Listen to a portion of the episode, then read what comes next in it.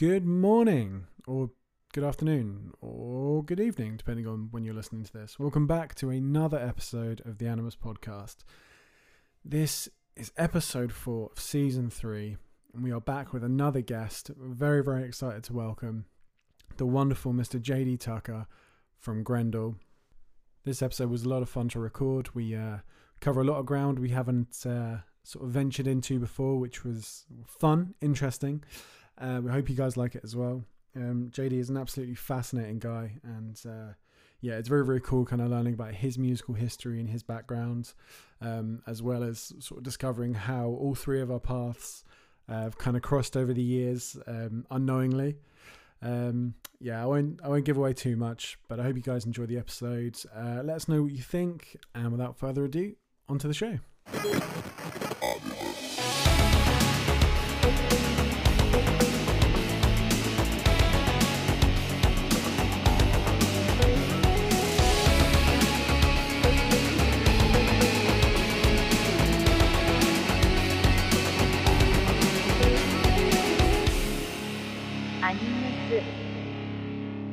So welcome, welcome to Animus. Thank you for joining us. Yeah, thanks for having me. We've been uh, trying to put this together, kind of on and off. Uh, I don't know how long now. and We finally got it to happen. So uh, yeah, appreciate you uh, giving us your time. No worries. No, it's my pleasure. It's cool. So how you doing? Uh, I've been good. Yeah, uh, it's been uh, strange times, of course. So for, it's for everyone, um, but making the best of it. And uh, yeah, you know, I, I can't say it's bad times. It's uh, been interesting times. Yeah, Yeah. I think if uh, I think if you try and desperately find the the silver linings, it, it suddenly becomes a lot a lot easier to handle. Oh yeah, definitely. And also, if you just, you know, you just adapt.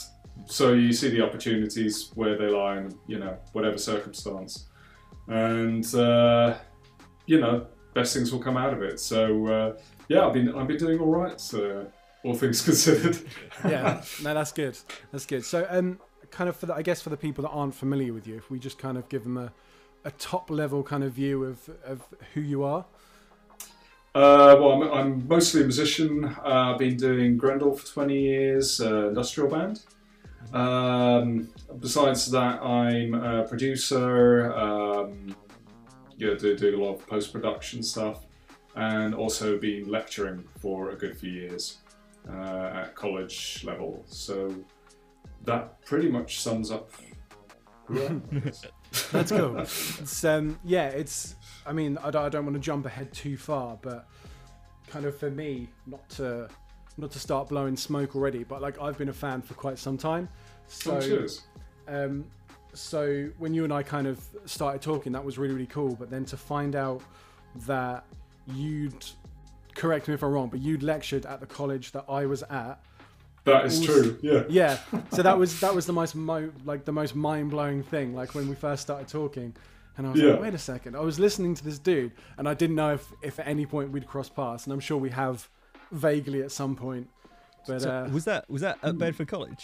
That was at Bedford College, yeah, yeah. I was, uh, I did my uh, cert ed over there, you know, in the building opposite, Yeah. uh, where all the wood woodworking and uh, was it the um, aircraft engineering? I think it's uh, Yeah. it's called, yeah.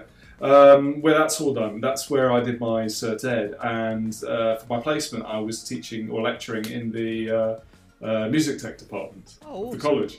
So uh, yeah, it's a small world. Yeah, I- absolutely. I, I, I, Yeah. I, I was an associate lecturer at Bedford College for like three years. So You're kidding me. no, no, I was. I taught. I taught Photoshop, so it was a very, very niche sort of bracket. Oh, But yeah, right. yeah, but yeah, I just, I hadn't, I hadn't clocked. Well, uh, Bedford College alumni. Sorry, John, I'm gonna have to Yeah. push you out the corner. I studied. I'm not quite as important, but I was still there.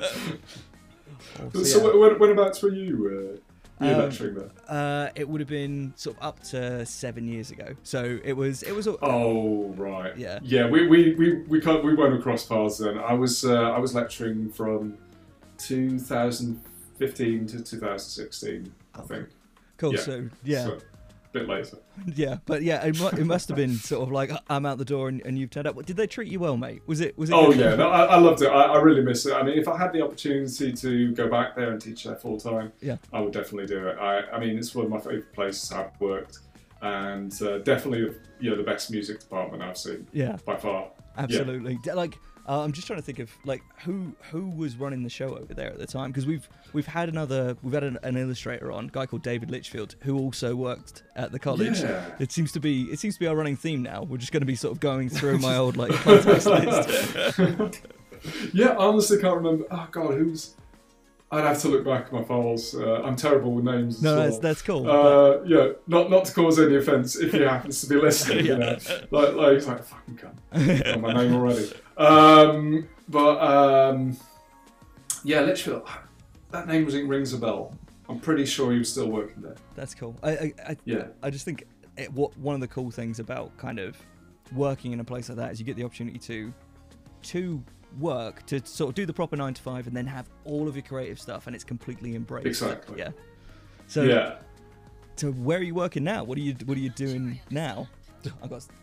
At All right. the very beginning, I was like, better make sure I turn all my devices on. And Siri's like, interjection. yeah. so yeah, now I'm working full time uh, freelance. Um, I was living in uh, Florida for a couple of years. Oh, awesome. Uh, I started doing some freelance uh, while working there.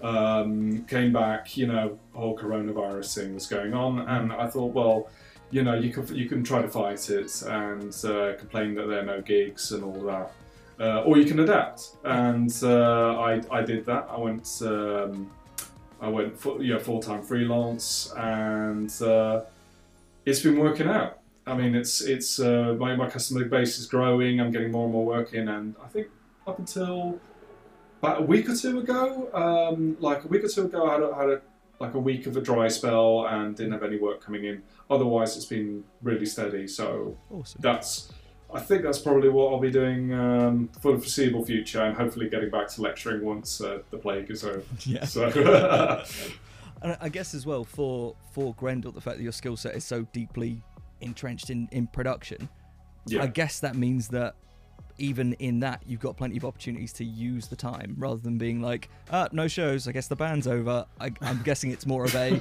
opportunity to, to kind of create and and refine. Oh yeah, totally. I mean, it, it's it's going to be um, it's you know one thing is going to feed the other. It's going to be a bit of back and forth. Um, I mean, I haven't done any any music of my own in a while. In uh, you know, I mean, at least since lockdown. Yeah. Because I've, I've been so preoccupied with work. Um, but then again, I mean, I'm yeah, I'm so inspired by the work that I get in and the um, production work that I'm doing. Yeah. That there's going to be a point, probably you know, during Christmas time and all of that, when I'll knock out a couple of singles, and uh, you know, get get the ball rolling again. So, yeah. That's really cool. I think um, like when when everything sort of kicked off, um, a few of the kind of producers and, and engineers we know kind of understandably went into a panic, and then actually Yeah. realised that they were going to be a lot busier because, as you say, kind of Everyone rather, is making music. yeah. Yeah. exactly. Rather than kind of fighting it, people just adapt, and it's like, okay, well, you know, maybe we can't get together like seven, eight people in a studio, but we can still do bits. Um, Yeah. and yeah, like the the handful of producers and stuff I know were just like, yeah, it hasn't stopped. I thought it was going to die immediately, and I was going to have to like start sh- stacking shelves, but it's just been non-stop, um, which is Yeah. cool. I think, um, yeah, like we've we've talked about it kind of previously, but this idea that uh, that, like you said, you don't necessarily have to to kind of fight it or complain about it. You can kind of use it as like, a, actually, do you know what? Maybe we'll we'll we'll change lanes. Maybe we'll kind of change angles. Um, Yeah. and yeah, just finding finding as much positivity as possible. Yeah, yeah, you, you, you definitely got to. That's that's key, and uh, uh, I mean, like you said, especially now, you know, everyone's being creative, and uh, I, th- I, th- you know, I think it'd be really interesting to see the way things go after this.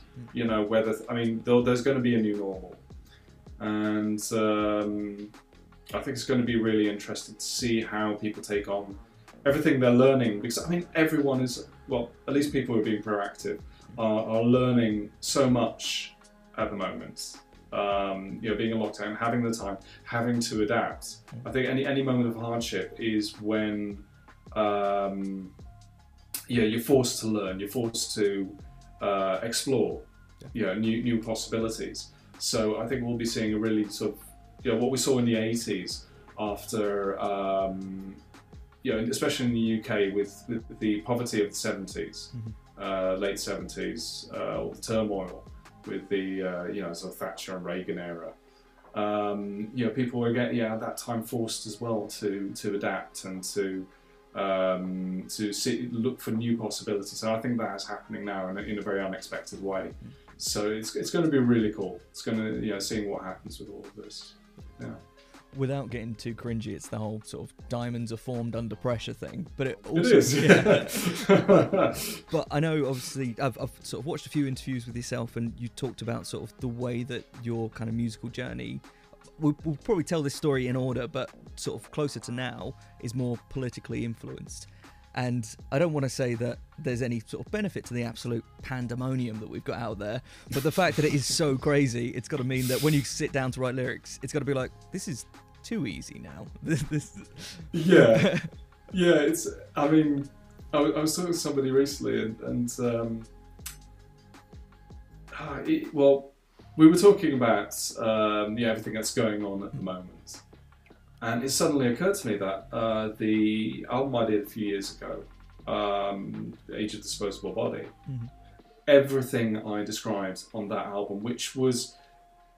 I was kind of looking for the worst case scenarios yeah. you know, and thinking of what's the worst that can happen, but probably won't. Yeah. You know, it's probably just beyond what's going to happen. I mean, I think that's always, um, you know, that's always fascinated me. You know, it's sort of uh, post-apocalyptic thing, the sort of cyberpunk theme, and all of that. All of that is reality now. It's all happening, and it's it's fucked. I mean, I, I wrote that as, as fiction. Yeah. And and I mean, it was it was kind of I was working with some theories, you know, um, regarding um, the fluctuation of you know, rise and fall of novelty and the effect that that has on uh, on human nature.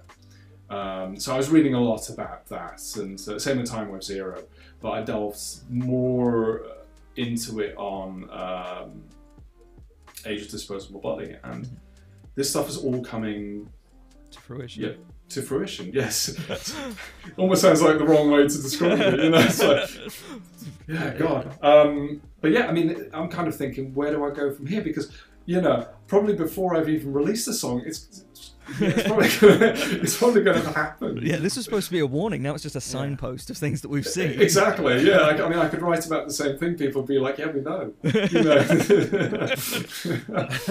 Yeah. Yeah, it's it's it's odd, but it's kind of like um very very strange analogy. But um, I've been watching the kind of early 2000s series Spaced at the moment, Right. Yeah. uh, and there's a character in that. There's a character in that that's an artist, um, and he's like super prolific because he's always unhappy. And then suddenly things start going right in his life, and it's a mess. Like, he just can't. He can't, um, can't. He's got no creativity. Everything's like every time he you know tries to put paint on the canvas, he just draws a blank. And then he gets some bad news, and suddenly he's prolific again. And it's almost like it's almost like with this gold mine of disaster at the moment. It's just like there's so much to write about. Yeah. So, yeah, it's a terrible thing to be happy about. It's one of those things. If we sort out the environment, if like the singularity happens, but AI turns out to be really, really nice, we'll just be sat there like, what are we supposed to do now? Uh, yeah. Exactly. Just write jingles for adverts. You know, or, or the the thing that always worries me is is that the thing you've always been fighting against, you know, the thing that you've always been, you know, horrified by, and all of a sudden, you know, it goes full force, and everything turns out to be great. You know, it's like, I mean, I very much doubt it with the things that are going on in the world right now, but you know, that's always like a fear of mine. Is, is, is like you're angry about something for so many years, and then then it's a you know, all of a sudden you're like, oh shit, this is totally my thing, you know. So, but yeah. Yeah, it's, yeah. Let, let's let, let's hope we never get that utopia because we'll, we'll you know like any kind of utopia because we're going to be fucked. Yeah. Yeah, it's Just an art's done. an Yeah. entire generation of people Yeah. making elevator music, just sort of like, yeah, cool, man. Yeah. Even happiness is going to get boring. Yeah. So novelty is going to wear off. So, kind of leaning into that, obviously, sort of talking about scary, the scary potential futures over the horizon, but also maybe having a bit of fun there. You mentioned Hmm. cyberpunk as a genre. our previous episode on this will be about the the new sort of CD Projekt Red game. Are you? Do you, Oh, right. are you? Do you sort of play video games? Still, are you aware of Cyberpunk 2077? Okay, that's I'm, I'm, I'm an old school old school gamer. I think the last time I, I was gaming was on a uh, Amiga. Oh okay. so that was a while back. Yeah. Um, yeah. No, I mean, I, I do some retro gaming. I mean, old Neo Geo and uh, so yeah, some 16-bit era stuff. I, I love, but Cool. uh, then then you know, as soon as soon as puberty hit for me, I was I was you know wanting to pursue everything that comes with music. You know, and. Uh, 12 hours a day with a control in the hand can slightly impede that. yeah, yeah. I've, I, I tried it and very quickly realised it was detracting from what I truly loved, and I was Yeah. just like, right, fuck this, you know, got rid of it all. Cool. That is that is serious willpower, and I, I applaud that completely. Cheers. Wha- One day we'll learn that skill, but today it's not that day. I've um like there's a few bits and pieces that I've got to kind of get done right now, but there's a, a game that's just come out, and I've literally made myself a 26 item tick list of things that I have to do before I'm allowed to play video games again. That's where I've got to, and I'm almost 30. So I think you chose the correct path. Uh, so, so tell me more about this. Uh, what was it? Reds. Uh, oh uh, yeah, no. Uh, uh, CD Projekt Red is a it's sort of Hmm. a production house, but they're making uh, a new game called Cyberpunk 2077. If you've seen, Oh, Yeah. yeah. I've seen trailers for it. Yeah, Yeah. It, it looks tempting. I mean, I'm wor- I'm worried about my music production. exactly that, and I think in, in lockdown it's kind of it's even easier just to be like, I'll just try it and see how the next five years go. I mean, ten minutes go. yeah, but again, it's just sort of it's leaning into um, it's based off of a tabletop RPG, Cyberpunk 2020, and it's sort of pulling in all the the visuals from the likes of your Blade Runner um, and. Um, yeah, obviously, sort of. We talked in the previous episode about how Cyberpunk's visuals are, was all kind of become a bit of a Ouroboros. It's feeding itself constantly. Um, Yeah. Yeah. So leaning into like say the uh, the live action Ghost in the Shell stuff, even though that itself Mm. is inspired by other things in the genre. So in terms of your connection to cyberpunk, then what what's the material that that feeds your interest? Oh, um, I mean, I'm very much into the uh, the 80s era. You know, the sort of first wave of, of cyberpunk, Yeah. uh, late 70s, the 80s, um, and I really like the 80s version, the, the 80s vision of the future. You know, sort of what what they thought it was going to be like. I mean, is far cooler than. I mean, no, I say that. I mean, what we've got now is brilliant, but you know, I mean, there is something really cool about it. Um, uh, but you know, I mean, I'm I'm I'm always very interested. I I, I- think it's interesting to look back on it, and you can still see where things are going because with a lot of what, um, oh, Christ. I always draw blanks on names. Everyone knows that about me. Um, oh, uh, Neuromancer, Yeah. Neuromancer, um, author. Um, Uh, it, uh, it's gone. It's like Yeah, exactly. that guy. Um, what's it, his his work has always been so prophetic, Hmm. and uh, pretty you know, pretty much everything he's written about, and some other authors have written about as well, has come to fruition. And I, I think you can still look back at that work and and get an idea of what might be coming. Yeah. You know, the same with Arthur C. Clarke. I mean, he was he was wrong about a lot of stuff, but um, he wasn't far off the mark. Yeah. And uh, I, I still find that fascinating. Um, and the you know not only te- te- technology wise, but how that technology is going to influence politics or how it is influencing politics, and also seeing where um, they were completely off the mark. And you know, there, there are certain things that they couldn't have predicted, um, such as yeah, Amazon and Google uh, becoming you know, such, such powerful forces in the world.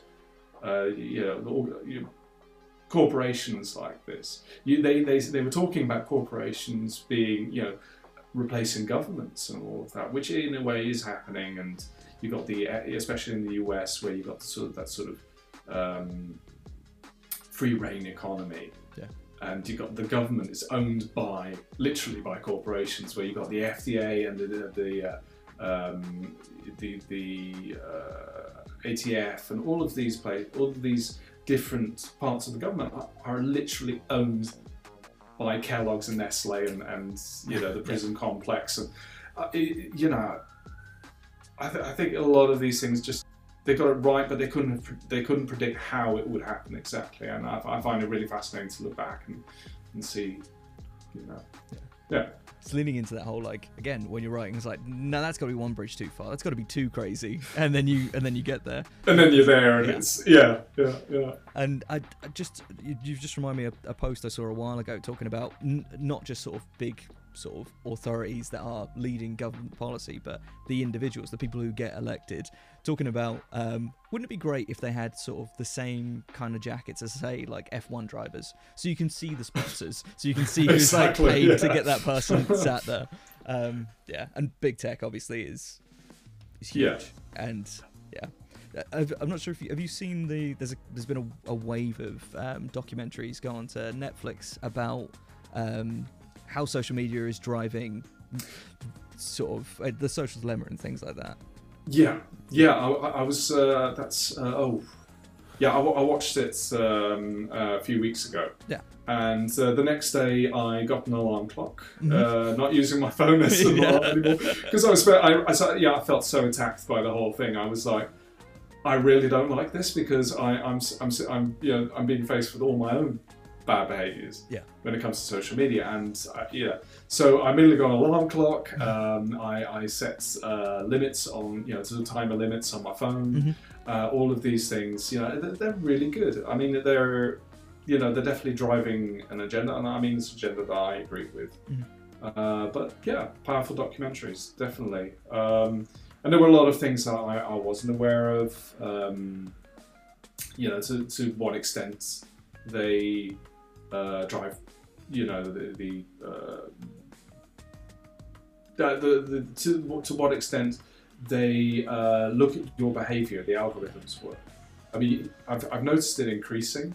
Uh, yesterday, I had uh, somebody and they they mentioned something in jest, and literally two posts after that, it appeared. It was actually for um, it's, really, it's, it's kind of funny because it was uh, a meme literally a meme. It didn't even have text in the post. Mm-hmm.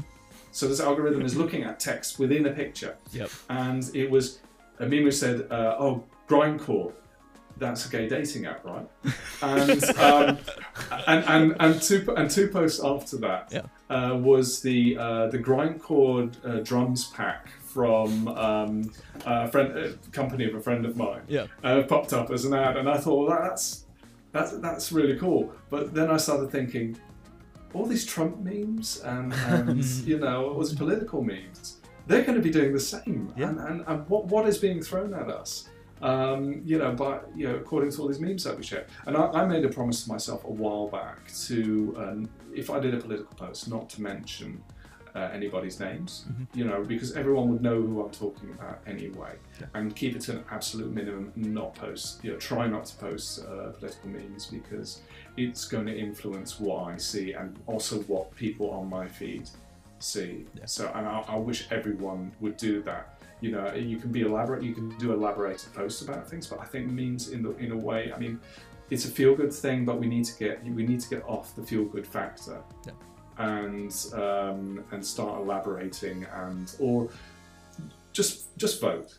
You know, just just just keep track of the news and vote and and um, yeah, discussion online rarely leads to any solutions. Mm-hmm. You can you can maybe uh, if you're elaborating on something, maybe you can change somebody else's mind, but the likelihood is that everyone who's in your bubble is going to have the same opinion anyway, and you're just screaming into the void.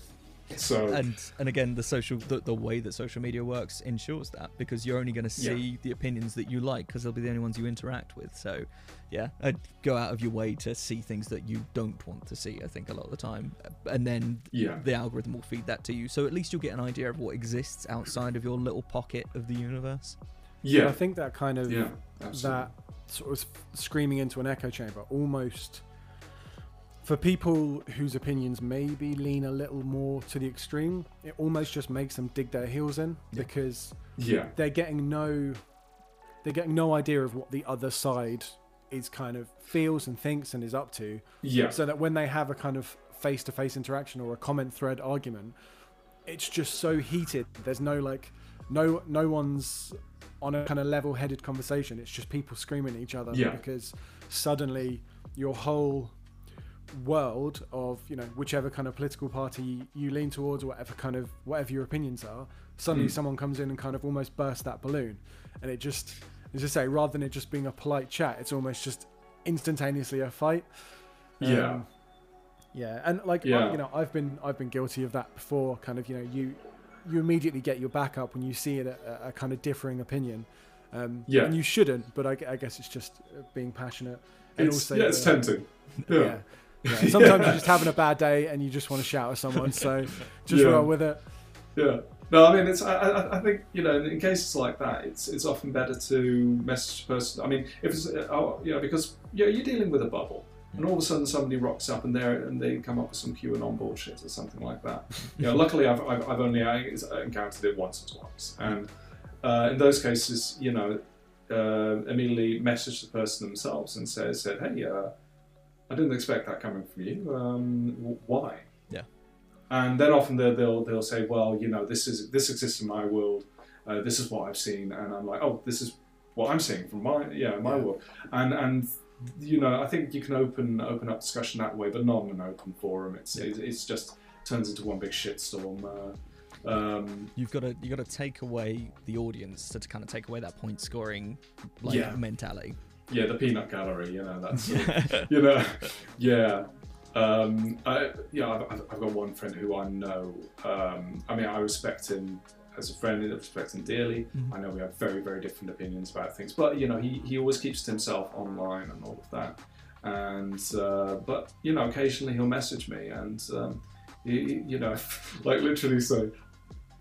I think you're wrong, and and, and, and, and I'll be like, no, I'm not, and, and, and, we, you know, we we, we bounce some things back and forth, and it's kind of like, ah, okay. I mean, he's lived in Ukraine for a bit of things, and you know, he's seen things there, and you know, I still disagree with the guy, but you know, um, Yeah. but occasionally, you know, it's, it's like I at least have a better understanding of of where he's coming from and and the things that he's experienced because, you know, I mean, just because something counts works for for us in in the West. Doesn't mean it'll work for somebody in the East or in, especially if you look at some places like you know Middle America where you know people are living two hours in middle buttfuck nowhere. I mean, um, you know, there's a whole you know Europeans as Europeans will will rock up and, and we'll we'll see the uh, the gun debate, and you know I'm I'm I'm completely against guns in Europe. There's no need for them. You know, we're fine without them. Yeah. Uh, most of the US, absolutely. You know, and, and and even in the middle of the US, nobody needs something that you can kill 20 people with in, in two seconds. Yeah. You know, nobody needs that. You know, Uh, um, uh, the the assault rifle argument about like it's for protection against what do you think is coming for you? yeah. Mars mean, uh, attacks. Yeah, I mean, if it's for animals, I mean, God, Jesus. Yeah. I mean, are you, are you expecting like a herd of buffalo? I mean, what the, what the fuck? Um, but you know, I mean, but when it comes to having owning a gun, you know, gun ownership, you know, something that you might use for hunting or even for protection. Um, you know, and that's not an AR-15. Uh, in the um, if you're living, to, you know, if, if, if it's going to take the police, you know, um, over half an hour to get to your place, you know, or an hour, you know, I, I can get that. I can, I can I can understand that. But within city limits or uh, any any other situation, Yeah. you have no fucking need for that. So yeah, it's- so yeah. I mean, talking with people who live out in the country and all that, you get. You know, you, you, you start appreciating those things more. Yeah. So, I, I mean, I mean, again, sort of, we're quite we're fortunate where we are. We have amenities available to us. I know that if I if I call nine nine nine, somebody will turn up at some point. That's that's going to happen. But I think yeah, and you're not going to get shot for it. Exactly. but I, but I think, yeah, hundred percent. I'm just sort of like yes, um, but I think, yeah, uh, if it's if it's the case that it's about putting the onus back on the people, I think to to defend themselves, I think that highlights a bigger problem, and that conversation needs to be addressed from a from a different angle. But until it is. Yeah, maybe. But again, it's very difficult for us to weigh in because we're so far disconnected from it. As far as I'm concerned, right now, where I am in this little sleepy town, I don't think I need a gun. I don't think that's. Uh... yeah, but again, that's Yeah. that's my reality and that's my little pocket and that's what I've seen. Um, so of course that's how I'm going to think. But am I Yeah. informed to make a broader decision that affects sort of billions of people? Probably Yeah. not. But I'd like to chat my Yeah. my tuppence in. Yeah, no, no, uh, uh, like um, you know, as you say, we, you know, here in the here in the UK, we got it, we got it pretty good, um, and you know, I, I'll have Americans who, you know, a lot of Americans who are um, very much um, they they've grown up with, with with the whole Red Scare, Yeah. so anything with the word social in it scares the shit out. of them you know, they, they immediately see red flags and, uh, you know, uh, you know, the Red Army marching in and Yeah. God knows what. Um, and you try to explain to them, you know, what we have in Europe. And, and you know, they'll say, they'll say, yeah, but you guys pay more taxes. No, we don't. We pay the same amount of taxes, but they get sent to different things. Yeah. You know, the whole thing of, of police force. When we call the, when we call the cops, we don't need to worry about them turning up and shooting us. Um, you know, uh, Which is a kind of a, a big deal. Let's let's. oh yeah, yeah. I mean, yeah, that's not what you want. yeah, and, and, and you, you, you, will literally show them um, how the police work here. You know, the sort of de-escalation processes and all of that. Yeah. Um, because you know, I mean, a lot of people in, in over there that you know they're talking about complete defund, uh, de, uh, completely defunding the police and all of that. You're like, no, you, that doesn't need to happen. I mean, you, it's just different approaches to things, um, and Yeah. getting rid of that, uh, you know, that sort of binary thinking about things. Of, oh, you know, either it exists or you have to get completely rid of it. Yeah. Um, That leads I that yeah. leans back into what you were saying before about the the memes. It's sort of like because the, the defund the police movement isn't about completely defunding the police. No, it's about no. redirecting revenue to the systems in place that can improve the quality of life for everyone. So Yeah. into education, into into medical. It's not about taking all the money away. But then when you get the person sharing the one meme, the big headline, it's just they just want to take all the money away. No more police. What the fuck? exactly. Everything's more nuanced. So yeah, I, I just thought it was Yeah. interesting that your point from before fed beautifully into your point there. yeah, uh, it's it's um, yeah these things. You know, there, there's uh, I think with you know like like you're saying with with the, with the memes, you know, people do get very impulsive Mm. with these things. It is, and again that that that feel good factor of oh, I could shout something and and I'll feel better. I'll, I'll I'll throw my anger out there and not realizing that you're creating this whole new um, uh, you know Endlösung if you if you will Yeah. which you know we've seen before in history. There's you know nothing good comes out of those. Things There's sort of end, you know fi- final solutions to things. And and that that is is scary. Yeah. you know uh, and uh, yeah I've seen more and more people on online talking about um, you know oh bring back the guillotine and, and this and that. And again I mean probably for a lot of people that is a um, uh, you know a feel good thing. You know they're, they're just screaming into the void Yeah. not realizing that oh, there's going to be tons of people who pick up on that and they're like oh yeah great idea Mm. and and you're you're normalizing um, you know these these these so-called solutions which, which are are evil Yeah. um, And I, th- I So, think yeah. I think party party politics and the idea of sort of just having two containers. So like you've got the left, you've got the right, maybe sort of left, right, and centrist. But if you say sort of like somebody's on the right, it might be the case that they're more into conservative, um, sort of keeping things as they are. But if they look around them, because of the way that these brackets work, you will have the person next to them with the guillotine, just like with a very specific sort of person that they want to put under that. And it's like, oh, Yeah. hang on. and, it, and again, without having the nuanced conversation, Yeah. a- a- again, I I can sort of uh, without going into any particulars because we, we, we don't lean into like too much our our specific sort of thoughts and feelings on these things. But no, no. I think it's very easy to say that I'm on the left. But uh, again, there's going to be people that I'm I'm with that will sort of be more like okay, let's let's take down all these structures. Let's just live as, as free spirits and it's a bit like well no hang on i'd like i like access to like medicine and stuff can we still Yeah. but again Same day delivery is really yeah, handy. Yeah, I mean, Yeah, like yeah, you can yeah. chat shit about Amazon, but I mean, I just had uh, I just had some sound like uh, some like sound treatment stuff turn up that I ordered at like midnight last night. So yeah I know, man, it's not that shit. and I want to Exactly. I want to be able to sell the music to somebody. I mean, we do it for the art, That's what we. That's what it's for. It's yeah. I, but again, I just I think this sort of this big headline get behind like catchphrases like I don't know even sort of you got your get Brexit's done uh, kind of stuff. What's the new Labour Yeah. one? It's sort of new Labour, sh- new leadership, new Labour, or something like oh that. Oh God, yeah, Yeah. Um, yeah, that's been watered down, hasn't it? But- yeah. yeah, God. Um, But- but let's anyth- not get into that. Anything that you can sort of boil down to a full slogan and people's buy-in is just yelling that slogan. Like, yeah, I mean, I'm not, I'm not sort of saying like MAGA or anything like that, but that kind of no, that kind Yeah. of thing. I feel like yeah, so it's, yeah. it's it's shallowness, and, and to quote the band Coil, Hmm. uh, constant shallowness needs to leads to evil, and perfect. Yeah, yeah, uh, that that one's always resonated with me, and um, yeah, including when it comes, yeah, when it comes to music as well. You know, you have bands that come out and they, they all their songs are just a slogan. It's it's um, you know, or a bunch of slogans, and that that people, you know, the chorus line of a song, you know. Um, I mean, I'm not going to mention any songs because you know, I'll be stepping on people's toes. But there, you know, I'm sure you could think of some songs, and, and you're, you're like, yeah, that song is such bullshit.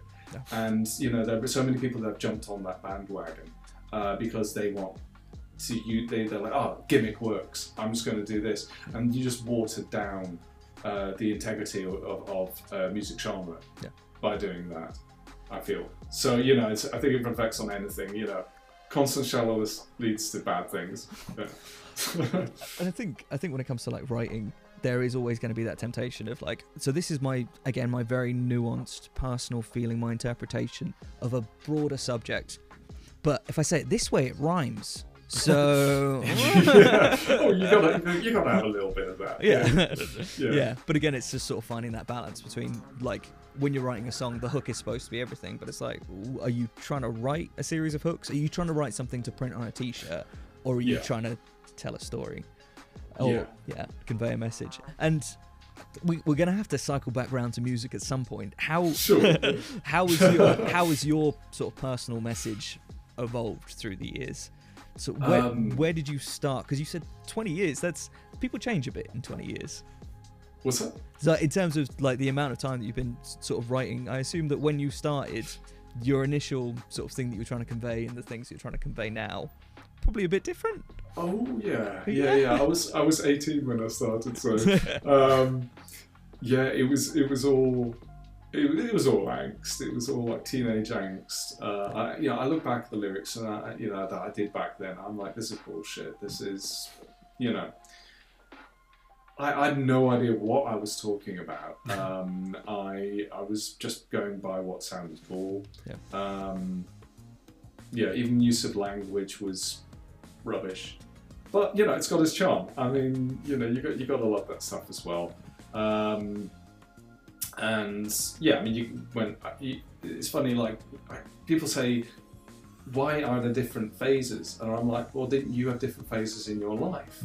And you can see like the um, yeah throughout the twenties, very uh, very angry and starting to get into into politics, but not quite getting it yet. So kind of going by things that I picked up, and then late twenties was um, right, fuck it, you know, it, get delving in cyberpunk and, and, and a lot of you know like drugs and all of that, which was again you know a phase of my life. You know, Yeah. I mean, you're in your twenties, you want to party hard, and um, you know you maybe lose a bit of that anger, but there's still angst because you're confused because late twenties are, are, are confusing as fuck. Yeah. Um, and then going into the, you know, there's a little break, and then going to thirties, you know, it all, it all kind of came together. Um, yeah, the I think the big change going into the current era Mhm. was going back to university and uh, getting into becoming a, a, a reflective practitioner Mhm.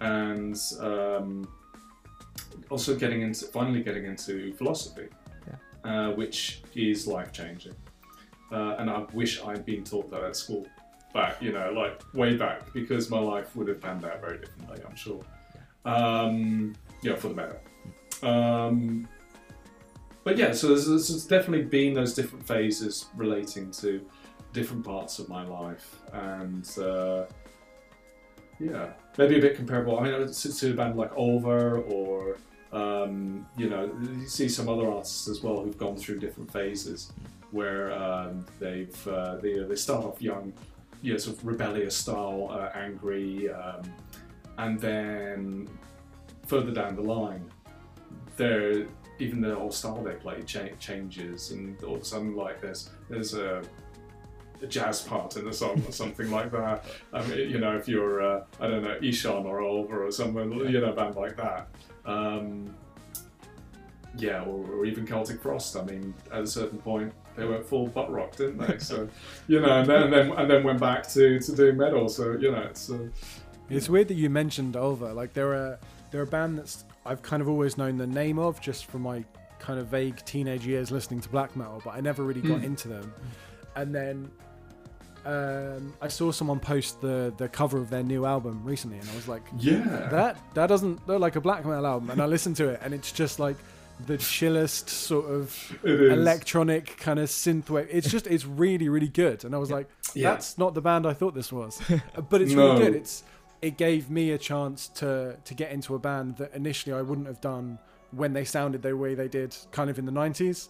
Yeah. Um, Mm. and it's cool. I think I think bands should develop. I don't I don't think I know that in especially in kind of heavier music in in kind of metal and more extreme genres there is that kind of idea that like you can't drift, you can't kind of change and gr- not that you necessarily can't, but people tend to backlash when you change your sounds. Yeah. Um, but it's my favorite thing in the world. I love it when a band takes a big risk and like sometimes it doesn't pay off um, but then other times it does. You know, Metallica did the Lulu album and are still the biggest band in the world. So I mean, let's just it's chill. Don't worry about it. Yeah, yeah. I, I think it's becoming more and more acceptable that that artists do explore. And uh, I mean, why wouldn't you in an age of Spotify and all of that? And uh, you know, I mean, the whole thing of um, an artist. Um, you know, wanting an artist to stick to one side. I mean, you want them to, you know, everyone wants an artist to do like one thing in a way, mm-hmm. but when people get angry about it, I don't get that because it's it's like. Fuck it, listen to a different band for a bit. Then. I mean, if you if you don't like this album, just don't listen to it. I mean, you've got access to pretty much all music in the world. Mm-hmm. It's all at your fingertips for a couple of cups of coffee a month yeah. you know, for the price of a couple of cups of coffee on Spotify or whatever the fuck. Um, what are you What are you complaining about it? Yeah. You know, and I think for artists as well, you know, I think more and more artists are starting to think that way, and um, you know, are starting to say, hey, we can explore, we can do things, um, because if you know, if, if if we lose a couple of fans here because of that, you know, sucks. Mm. But, but are we going to keep doing the same thing and be unhappy? And I mean, we have the option now, so yeah. yeah. And I, I don't think you need the sort of the fair weather fans that are just in it for. I want you to be exactly my vision of you. It's not yeah. like it's not like your back catalogue went anywhere. It's just no. you're evolving and and oftentimes a massive genre switch comes with a lot of passion from the band that you won't make yeah. that unless unless the band is just following trends. Um, I'm not talking about any band in particular, but just in case. Uh, but if it if it's if it's the case that you're genuinely evolving for the music that you love, if you've got a passion for for jazz that's slowly been sort of seeping into your life, getting yeah. to express that is only going to come from a place of love, which means you're going to do it to the best of your ability. So exactly, yeah. yeah. Yeah, you got to believe 100% in what you're doing, and if, and if you don't, then there's no point in doing it. Why, why would anyone else believe in it? Yeah. Yeah. Yeah. Yeah. I, I, again, in sort of an interview that I, I saw with you, you sort of talked about moving away from using samples. So in your back catalogue, there's sort of the, the Full Metal Jacket one, the um, Ghost in the Shell Innocence yeah. quote, um, which I lo- I loved because it was just that that particular uh, voice actor who does that is also he's like one of my favourite. He's he uh, plays a character called Alucard in a show called Hellsing. So just sort of hearing that sample oh, out of yeah. nowhere, I was like, oh, okay, awesome. yeah, like, but again, you can you can get people you can get the hooks in for people if you've got kind of that common ground. But then, sort of in terms of from what you were saying, it seemed like that was more of a more of a trope for like the industrial kind of sound. How? Yeah. So the changes that you've made, have you, has there been any big leaps, like taking away the samples, that you've been like, oh, this is a bit risky? I hope it pays off. Um, well, I, on the last two albums, I completely dropped any saw wave synths. Mhm. So any of that sort of rave lead type things or Yeah. sound because at a certain point, like everyone, and still is, a lot of people, too many people are using the same sounds. And I was like, right, I'm, I'm going to look for any kind of instrument I can replace that with Yeah. and set myself as a challenge. And also trying to use as much um, sampled old gear. So, um, yeah, any kind of emulation, any kind of um, sampling, like uh, say the Fairlights, Mhm. The old, uh, the, the very old sample banks. Yeah, I've been using those. Um, old drum machines, that kind of thing, but trying to put them in a modern light of day. Yeah. Be- and, and yeah, people have been saying, yeah, the, the, the album feels like an era that never existed.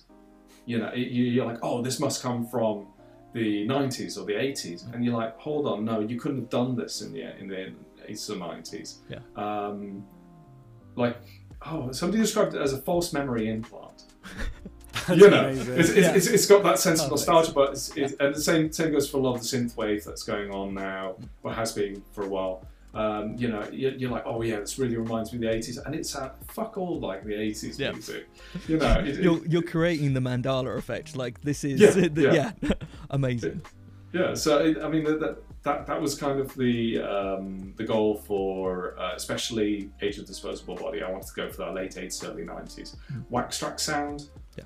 Even though it sounds, sounds nothing like it. Um, and yeah, I mean by doing so, I started exploring more, yeah, uh, esoteric sounds and unusual instrumentation. Uh, I mean, the saxophone got a lot of got a lot of feedback on that uh, from um, Seven Nations. Yeah. Um, and that really got, got people's attention. It was a gimmick. uh, I didn't intend it to be, but once I got the whole album together, I was like, yeah, this is probably the thing that's going to, yeah, th- people are going to talk about this, and people did. And, be, and since then, we have pe- we've had people turning up at gigs, and during that song, they'll they'll pull out these uh, inflatable saxophones and stuff like that. It's got to that point; it's become a gimmick.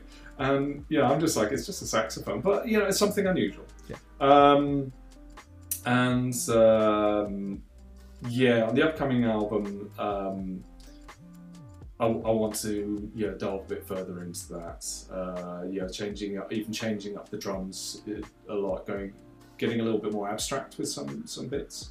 Um, I've been listening to a lot of stuff like Arca, uh, and um, oh, what was the other thing? I was uh, something else recently. I was listening to, and the the drums were kind of abstracted. It almost became like fl- a fluid thing, like um, more percussive than a driving force. yeah. And I, th- I thought that was interesting. I'd like to kind of play around a little bit more with that. So, um, but not too much because otherwise people will hate it. So, yeah, Just test the waters a bit. But that's exactly. Yeah.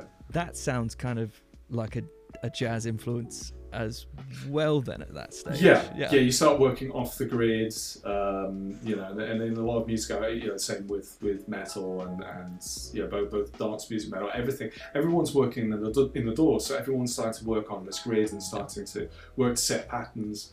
And I think the key is now, and I, I think that that is the reason why um, uh, DAWless is becoming popular, Yeah. working without a computer and working with um, uh, modular synthesis Yeah. is because st- stuff does swing a little bit. It, it does become more organic, and um, uh, I think it, you can get a lot more drive in that way, a lot more emotion once you start doing that. So that that's my next goal is to is to start working a little bit more with swing, work a little bit off the grid, and and uh, try to make music a little bit more uh, yeah organic. So, I'm guessing for your live show, that's going to be a new and unique challenge. I assume that primarily working with a click currently. Yeah. Yeah. Yeah, I mean, you you always need that backbone to the music, so the click will always be there. Yeah. Um, but considering we're working as a full band on stage, um, you know, we've got, we've got a drummer, guitarist, and a keyboard player, and you know, considering a bass player as well. Yeah. Um, you know, it's it's, it's moving. The the electronic element is becoming more an accompanying thing rather than the um, than, than everything else becoming accompanying. Yeah. Yeah. the accompaniment. So I think working in that way will open up some, you know, will open up some doors for us, and some new possibilities, and uh, I, I- that's kind of the way I, I see Ulver. Is they're using electronica as a uh, as an accompanying thing, and um, kind of let, letting the, their own instruments take over what the what would usually be done electronically. So it has that flow to it. It's nice. So, yeah, That's really cool. It's a um, yeah, it's it's very very weird that I like I say I kind of recently got into that that new album that's I think probably a month or so old, and then for you to kind of bring Yeah. them up as an example. But I was when I when I listened to that their new album, I was kind of like, there's no there's because the the only version of that band I knew was like this harsh kind of aggressive sort of black metal band. I was like, there was no way that that was just an overnight switch, and then Yeah, to kind yeah. of go on the kind of Wikipedia, Wikipedia dive and kind of realize that they went through like a really experimental kind of Yeah. avant-garde kind of era. And like it, it's really really cool. Like i'm sure for them it felt like a very natural progression. But for someone that doesn't know the band it just just like oh that's that's really different.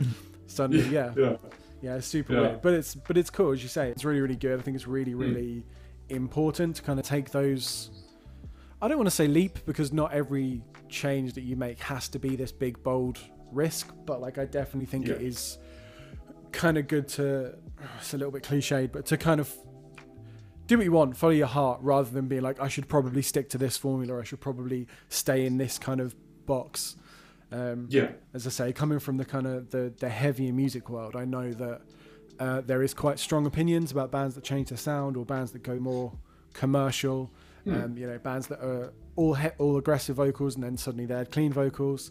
Um, yeah, yeah, Yeah, I, th- I think it's, it's it's a careful balancing act. Um, you know, I mean, there there are uh, yeah. I think every time a band moves too quickly, uh, like the, the, Blitz in the eighties, um, uh, uh, they were an oi oi band, and uh, from one album to the next, they went post punk, and it is probably one of the best post punk albums that was ever written. It's it's it's brilliant. Um, people should definitely check it out. But um, after doing that, they were kind of almost forced to go back to what they were doing before, yeah, just doing the sort of chugga chugga oi oi stuff. And and it's a real shame, you know. Um, it's a shame that people weren't. I mean, they, they I think they, they just moved too quickly. Yeah. If, if they would have put maybe put an album in between or something like that, it would have been a nice stepping stone. But they literally one album to the next yeah. went post punk and uh, yeah, didn't Have work. you ever heard of uh, there's an American band called Hundredth? No. So they were kind of fairly standard, sort of late 2000s, uh, kind of melodic hardcore. Kind of it's Mm. aggressive, but there's melodies. Um, you know, most of the vocals are aggressive, but there are some cleans kind of thrown in there. And then out of the blue, I'd never really listened to them because it wasn't my kind of thing. And then out of the blue, they put out this absolutely gorgeous album that sounds like Joy Division and The Cure jamming with Gary Numan, and it, Oh, like wow. it's absolutely just incredible. And Mm. everything they've put out since then, I've loved. And going back to hearing how they were kind of on their first few albums, Mm. I'm like, there's there is no way this is the same band. To, almost to a point where I was like, it must just be a new band that you know Spotify's got the listings confused. Yeah. Yeah. Um, but yeah, Yeah. that was literally on one album they had breakdowns and double kick, and then suddenly it's you know a drum machine and light synths. Um, and I'm I'm sure for their fan base that was probably like too much, but for me, I'm like I would way rather listen to this new version of the band than the old version. Yeah. yeah. um, yeah. yeah, Oh, It was, it was a bit the same with Bring the Horizon, wasn't it? yeah. Bring Me the Horizon. I mean, they, they, that that first album was uh, like just full on Deathcore, just deathcore. Yeah, yeah. It's sort of, yeah, stupid titles and stuff like that. And then you know, like, I mean, I kind of caught wind of their, you know, that first album. And I was a bit like, eh, not my thing. And uh, the second album, you know, like when they started, I was still like, yeah, not really my thing. But you know, it's um, it, I, I could appreciate it a lot more, you know, like musically. Yeah. Um, and the same thing was like, like, is this are these the same guys? You know, it's uh, Uh, they're a weird band in the fact that they they always get kicked back because their their changes are quite aggressive sort of genre switches but you can Hmm. basically set your watch to them for the um, for the the scene as a whole they do something Hmm. everyone else is like oh yes that's the new thing i'll do that then um, yeah. and, and again No, that, exactly. that kind of goes back to this idea like either you're leading with the music that you want to create or Hmm. you're following the trend and i find that the bands that follow don't have the same longevity um, No. yeah it's just yeah yeah they're they're an interesting band and they're they're definitely they're nice people as well which well, they are now anyway um, All right. yeah, um, yeah which i think which i think kind of makes it uh, just from an observatory point of view interesting to watch what they're up to again because then you can be like oh that's what everyone else is going to do next as well Yeah. um, I was just wondering when, um, sort of, when you've brought in new influences. So we've talked about sort of industrial rave. I know that you've had Hmm. some sort of more traditional metal influences feed in as well. Hmm. Have you found that you've picked up different audiences, and has that influenced you at all in that process? Yeah, yeah. Um, since we've become more guitar based, um, we've had certain gigs where the audience has all of a sudden been um, predominantly metal. Yeah. Which is really interesting. I mean, we, we did two tours in the US uh, consecutively in uh, 2018 and 2019. Yeah. And 2018, I started seeing, you know, so front row, you'd see, um, you'd see more. I, I'd noticed more metalheads, and then uh, we came back in 2000, you know, last year, and um, I'm trying to think where it was. I think it was Salt Lake City, and it was, I, I dare say, 80% metal. Yeah. All of a sudden, and I was like, this is a massive change. Um, I, th- I think a lot of, you know, or or quite a few of the um, sort of industrial purists or whatever you want to call it, you know, these people that just want, you know, a dude with a laptop in the corner and a guy screaming his, his heart out. Yeah. You know, um, they kind of, they, they, you know, they, they're continuing with the bands that do that, you know, and that's fine. Um, yeah, because we had some people say, well, oh no, you've got a drummer now, you've got a guitarist, you're, you're a rock band, uh, we're, we're not, we're not into this. It's like, well, you know, sorry. Yeah. Yeah. um, I hope you had fun, but yeah, exactly. Yeah, but um, I, th- I, th- I think the audience that, that is receptive to uh, to more organic music and, uh, and more actual live music um, is yeah they're up for everything that that entails. Yeah. And uh, you can have a little bit of banter with them, and, and, and you know you, you can you can uh, they, they don't mind if uh, if you overplay a song and all of a sudden go into something else or Yeah.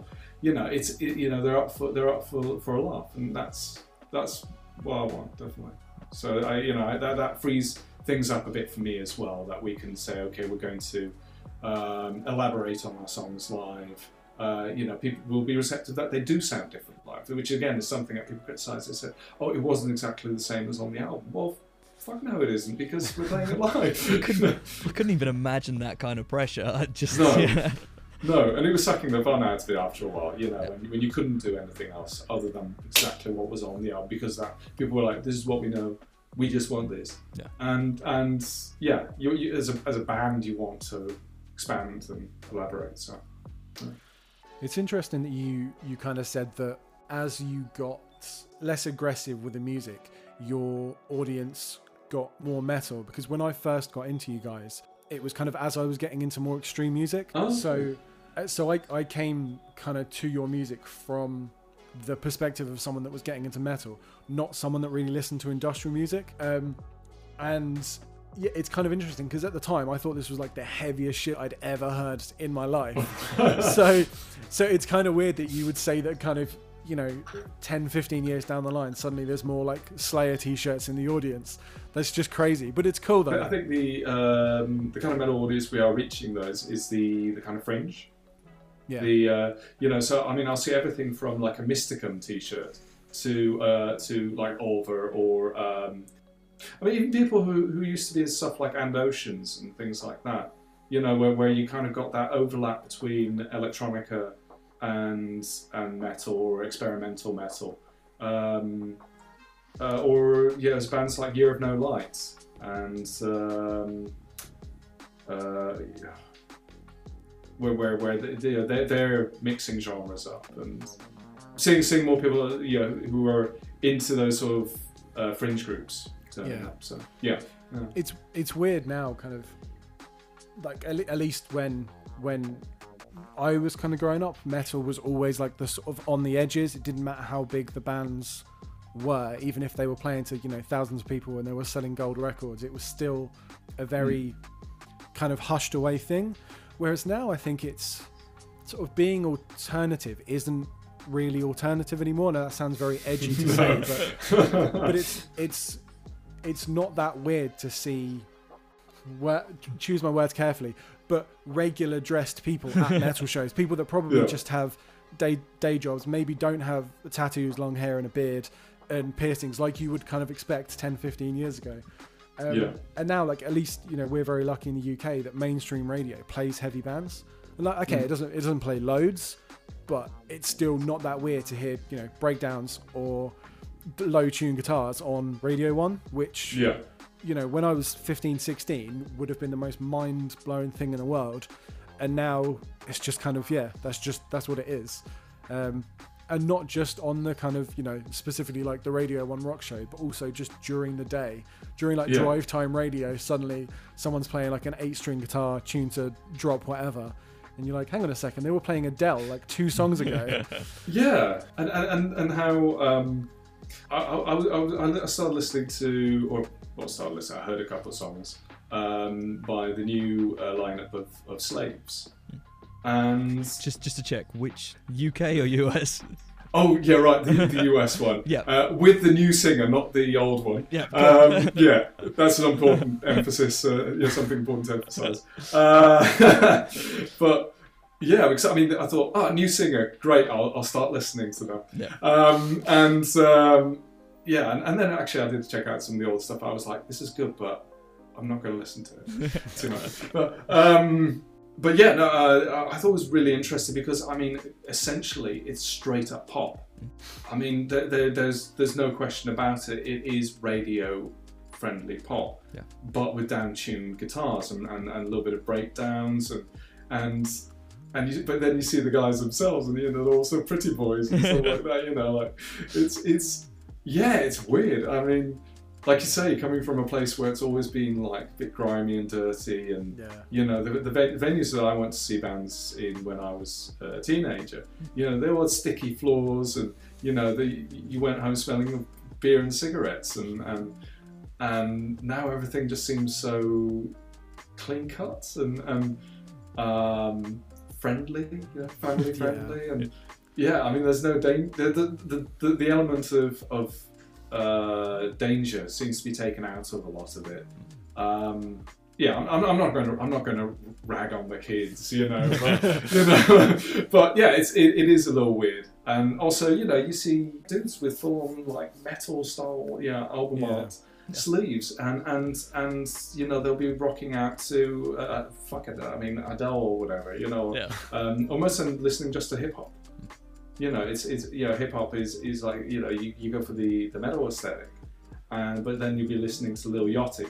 I don't know. I mean, it's it's I I I'm you know I'm trying to get used to it. You, you know what I mean? It's uh, the lines Yeah. have definitely blurred i think it was yeah yeah Yeah, I think kind of more recently the the idea that you know, alternative people live in this corner and the normal people live in this corner. Like now, it's kind of like like you say, like the kind of people that probably would have picked on me for having long hair in school now have full sleeves and hand tattoos, and it's like, but they still don't listen to rock music, but they Yeah. they've kind of got that alternative look that you know a decade ago would have been weird. Um, yeah. but I think I think it's good. I think it's Oh yeah. It's, it's a good look. I mean, I'm we'll- not complaining. we'll make it work. You know? Yeah, I, I think you've you've got sort of big icons in the sort of so you've got people like Post Malone, who's kind of big pop artist coming from Hmm. a SoundCloud rap scene, but also but, uh, he is a metalhead in his spare time. You got Billie Hmm. Eilish, who's got a lot of the like anime aesthetic, and then she's got um, yeah, she's sort of got influences from from geek culture more than anything else. And you look at like Hmm. these are the these are the like titans of the pop genre right now. What you what would broadly, but especially for like hardcore like grebos, hardcore people into either their industrial or Hmm. into their metal, they'd be like, this is these are the normies. Why are the normies starting to look and sound like us? What's happening? yeah, it's And, just we, and, and we've been yelled at them, you know, by the, yeah, Yeah. we've, we've been yelled at for years. You know, it's, it's, it's like, you know, oh, you're Masha. yeah. and, and, and then all of a sudden, it's, you know, uh, yeah, I I always feel tempted to kind of start yelling at them. you know, like, yeah, you're Masha, you got. Graver. But, yeah. yeah, it's it has been strange. I think I think Yeah. specifically just sort of growing up in in the last sort of 30, 40 years, it's been the case that things that were sort of previously shunned. It's kind of we go back to the advantages of of things like social media, where you Mm. find out that you're not actually in a a totally a, a small fringe group. As soon as you get access to the rest of the world, it's like let's say say you're into like industrial like hardcore rave and you're the only person in your town you're like i must be the only person in the world and then you get access to the internet and it's like oh shit no Yeah. i am not alone yeah. yeah it's cool Exactly, yeah. And if you're and, and if you're a goth, you you totally ignore that other person. oh yeah for sure yeah Yeah, yeah, yeah. You don't acknowledge them. You know. I think that's I think I think that's one thing that we've missed out on is again sort of your audience as as you were describing sort of going from from again sort of the industrial background to the metal more side of things. Its trench coats should be sort of carrying through that perfectly, but then you've got oh, but then you've got people turning up sort of in in Topman garb, and it's just a bit like well hang on there was a dress code. yeah, no, it's, it's it's. I mean, I I know I've been mentioning like the metalheads a lot, but but it's uh, it's. I mean, it's been all over. We, we, we draw from uh, from you know all all walks of life these days, and uh, you know, I, th- I think you know, like we've been talking about, it's cool that people are uh, crossing over. You know, like everything is acceptable. The the there is no. There's almost no underground anymore. Yeah. You know that that's just gone. It's everyone has an opportunity now, as long as you've got the know-how and probably the PR agent. Um, you know, uh, it's yeah, it, it, it's it's it's cool. You know, everything's open now. Yeah. Yeah. I was just thinking everything's cool with the right marketing team. As long as as long as you've Yeah. got people getting the, the big logos on things, then yeah, you'll be alright. Exactly. Yeah. I think it's cool how like like you say like there is kind of no underground now like you can have bands that maybe kind of on their own words you know play to a club maybe like a couple of hundred people but hmm. then they'd be perfectly it would make perfect sense for them to be like opening on a bill at like a huge theater or an arena and have people singing their songs back to them because even though they're a small band in their own right they've got a single on spotify that's got like 10 million plays Yeah. um, and I was going to say, like, Mikey, you mentioned um, the idea of not being, not being the only person in your, or like thinking you're the only person, but then getting access to the rest of the world. Mm. Like, it's very cool finding small independent bands on Spotify and realizing that they have millions of plays because they've actually got this secret audience that you didn't know about. Yeah. Um, yeah, I think uh, yeah, I think that the music industry, although from a financial sense, I think a lot of people are kind of rag on it a little bit and, and get quite down in the dumps. I think it's actually where music is now and where kind of art is. I think it's really really positive. Mm. Um, the the access to not only the tools but also, as you say, the audience. Like you can you know you can be um, not an overnight sensation in the sort of pop star sense but you can kind of put one song out and then suddenly that's it your career's kind of laid out for you because you've suddenly got this audience of 100 billion people Yeah. um, and then you can show them the rest of your art it's yeah it's really really cool Yeah, Not to sound like an old um, man No, no, no, no, no. It's a, no, yeah, I was, but yeah, it, it is it is really cool. Um, the only pitfall I can think of with, with all of this is that uh, the way Spotify and all of these, um, yeah, these music sharing or these these uh, streaming sites are set up is that you have your top tracks and that needs to go. That's the only thing that needs to change at this point, is because bands cannot change um, or it becomes very difficult for bands to promote their music because of just that list at the top. You once you've made uh, an album or a song that is really popular, um, it ends up in that top list. And if you've got one with, beyond that point, you're almost fucked unless your next album does you know you really pump shitload of money into it. You you get everyone to pre-save it. Um, you have to put so much work into it and it's not fair on i don't believe it's fair on the artist i think that that, that top list needs to go. If people play uh, if people have never heard you before it should lead uh, people directly to the most recent release. Uh, and the way it's set up now is is totally I don't I don't see how it's working in an art in, in the favour of the artists. Uh, and that's something that I hear from a lot of other people, and to myself, I'm very frustrated about. Um, when people click Grendel, the first thing they hear is an album from 2007, for instance, Yeah. and which doesn't represent at all what we're working on now, and makes our work right now futile almost for to, to gain a new audience. So that that I think that is the last thing that once that changes, um, you know, a lot of, a lot of artists can can then do a lot better for themselves. So yeah. I, I, I never really thought about it in that way, but it, you sort of. It's not so much that you start living in your own shadow, but you have to kind of get up to the same position while the platform is actively pumping your audience into to this one location for a previous track. And if Yeah. you succeed, if you surpass your previous track, now you've got two tracks you've got to get over. And- Yeah. and it's yeah, uh, Yeah, you reach a point where, where you're just not going to get over that era. Yeah. Where, you know, like that, that those, like I say, like those tracks that are built up. Um, unless you really start pushing the boundaries and uh, you like, I don't know. I mean, there, there, there are bands that, that buy on to big tours. Yeah. And that costs so much money that most people can't afford to do that. Um, you know, whether it be taking time off work or, or you know, just merely buying on.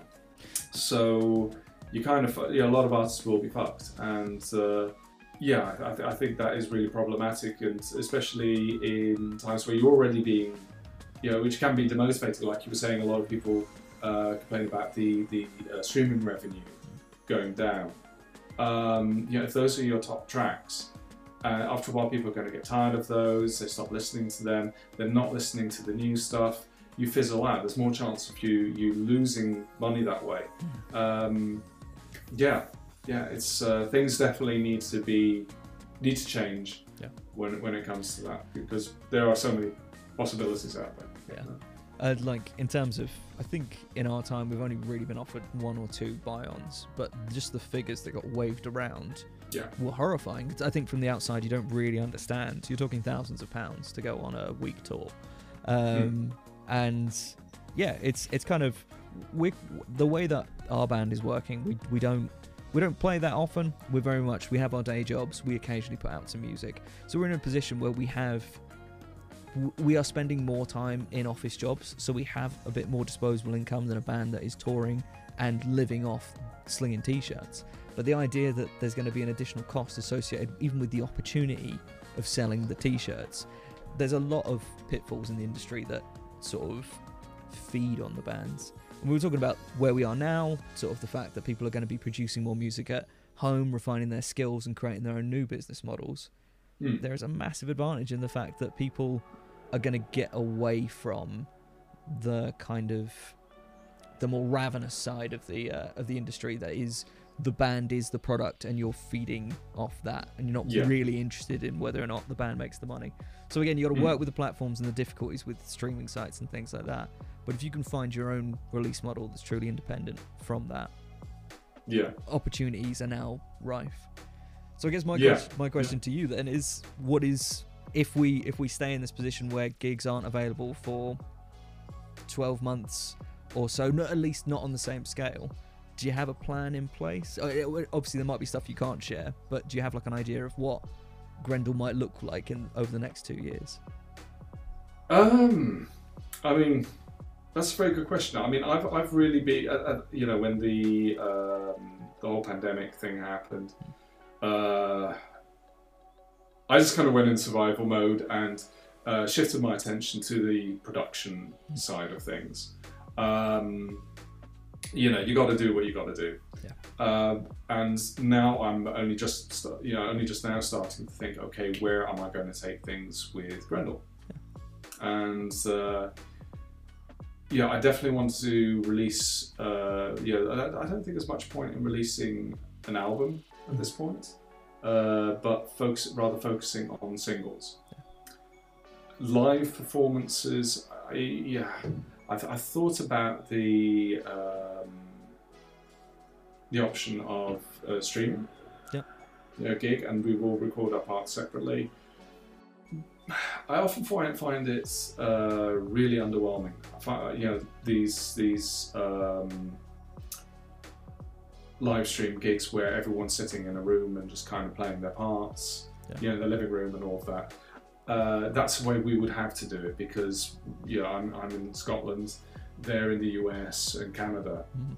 so we'd all be standing in our own spaces, and I I just find that so underwhelming. Uh, and I want, you know, I always want to pre- present the bands on a stage because we feed off each other. Yeah. And if you're recording, essentially recording your parts separately, there's no chemistry, and I just don't see the point. Um, but we will be doing. Sorry. all I was going to say is people have already got the opportunity to hit, sit down and hear the the sort of individually recorded bit with more production, etc. Just go listen to the album. It's there. Yeah. It's there and available to you. Yeah. Yeah. Exactly. Yeah, it kind of defeats the whole purpose of a live show. Um, we're doing some live shows though in um, May. Oh, awesome. So, yeah, fingers crossed. Cool. I mean, yeah, at this point, we don't know what the hell is going to happen. Yeah. Uh, but yeah, we're doing a number of UK shows and uh, one show in Germany. And in Germany, they, they've been doing a lot of festival shows, but everyone's sort of sitting down at tables or, you know, sort of divvied up. Yeah. Um, you know, it, uh, it's probably still like a pissing section in the swimming pool. But, uh, you know, it, it, doesn't make any sense. But, you know, it is what it is. At least we're on stage, we'll be safe. Um, but yeah, um, so yeah, I mean, sh- shows are shows are going to happen again, Yeah. you know, for, for us. But it's probably going to be, um, you know, dotted around, you know, here and there, you know. And I, I at the moment, I'd also rather not be doing too many shows. Yeah. Yeah, especially in areas where numbers are rising again. I think from a moral standpoint. Um, I don't feel comfortable with it. We got an offer to play uh, Russia, for instance, and uh, you know, I, I would love to. I would absolutely love to, but um, yeah, I mean that means excessive travelling, and uh, especially to an area where numbers are going up, even though you know the, there's that's up for debate, you know, because what the government says and what actually is happening. Um, yeah, right. There, there goes my opportunity to get that visa. They're never going to give it to me hearing that. Um, yeah, I, th- I think I think for most people it's better to wait. It's, it's, it's not worth it right now. You know, we can wait for our gigs uh, if we you know if things are bad, and then we can have the best of the world after. Yeah. You know. Yeah, it is. It is. It is one of those things where, again, sort of the idea of if you're actively pulling people together into a place, it's if anything does happen, you kind of would have to, you'd feel the responsibility of that. Exactly. But on the on, the on the flip side, as a musician and as just a fan of music, I fucking miss gigs, man. Oh yeah. yeah. I, I, can't, I, I miss the social side of it. yeah, I mean, I moved. I moved to Glasgow um, in April, Mm. and you know, I mean, usually you go to a city, you go to a couple of shows. I mean, luckily I already know a bunch of people here, and you know, met up and met friend, friends of friends and things like that. You know, because we go on hikes and stuff like that, oh cool, which is the perfect thing to do in times like these. absolutely. Um, yeah, but it's still not the same. I mean, you're not going to a gig. You're not meeting like a bunch of new people. You know, you're, you're not macking on birds. You know, you're not. You're not. you know, it's you, you, all the things that you usually do. The sweaty hallways. You know. Yeah. Um, it's. It, you know, where, where people are sort of squeezing past each other, you spilling beers, and you know all these little things. You know, get, getting a um, you know a cheeky kebab on the way on the way home. I mean, all these things that you took for granted before just aren't there now, and and I, I really miss that kind of like social um, you know, messy side of it. Yeah. Um, and yeah, I mean the live music as well. You know, the the feeling. that's that's a factor music. somewhere in there. Yeah, exactly. Yeah, yeah. After the when, kebabs. when, and beers, yeah. when I can be bothered. Yeah. Uh, but, but yeah, the other performing and, and, and, and seeing gigs, uh, that that side, yeah, definitely, definitely miss that. I just pray we don't take it for granted when we get it back. I think we have to we have to appreciate it when it happens because it Yeah. it was pretty fucking great. I don't, I don't want it to be the case that I don't know. I listen back to this episode in 20 years' time and go like, oh yeah, shit, it is a big deal. I thought yeah, I thought it was just I just like a kebab being handed to me by the nice android lady who who dispenses it. yeah. yeah. Why, why you dodge the totalitarian uh, and, uh, you know, exactly. have to, have to run home to make, to make the, the, the 10, 10 p.m. lockdown. Curfew, you know, yeah. For, yeah, curfew, for, you know, not get shot, you know. Nobody remembers why the uh, virus only comes out at 10 every night, but we all make sure that we go home. We're kept safe. Yeah, exactly. Yeah. Yeah, yeah. yeah, yeah, they're definitely. Yeah, we joke now, but again, in 20 years' time, it'd be like, yes, no, viruses every night from 10 o'clock. Keep your people safe. Keep your family safe. If anyone is outside past 10 o'clock, let us know. We're here to protect you. Yeah.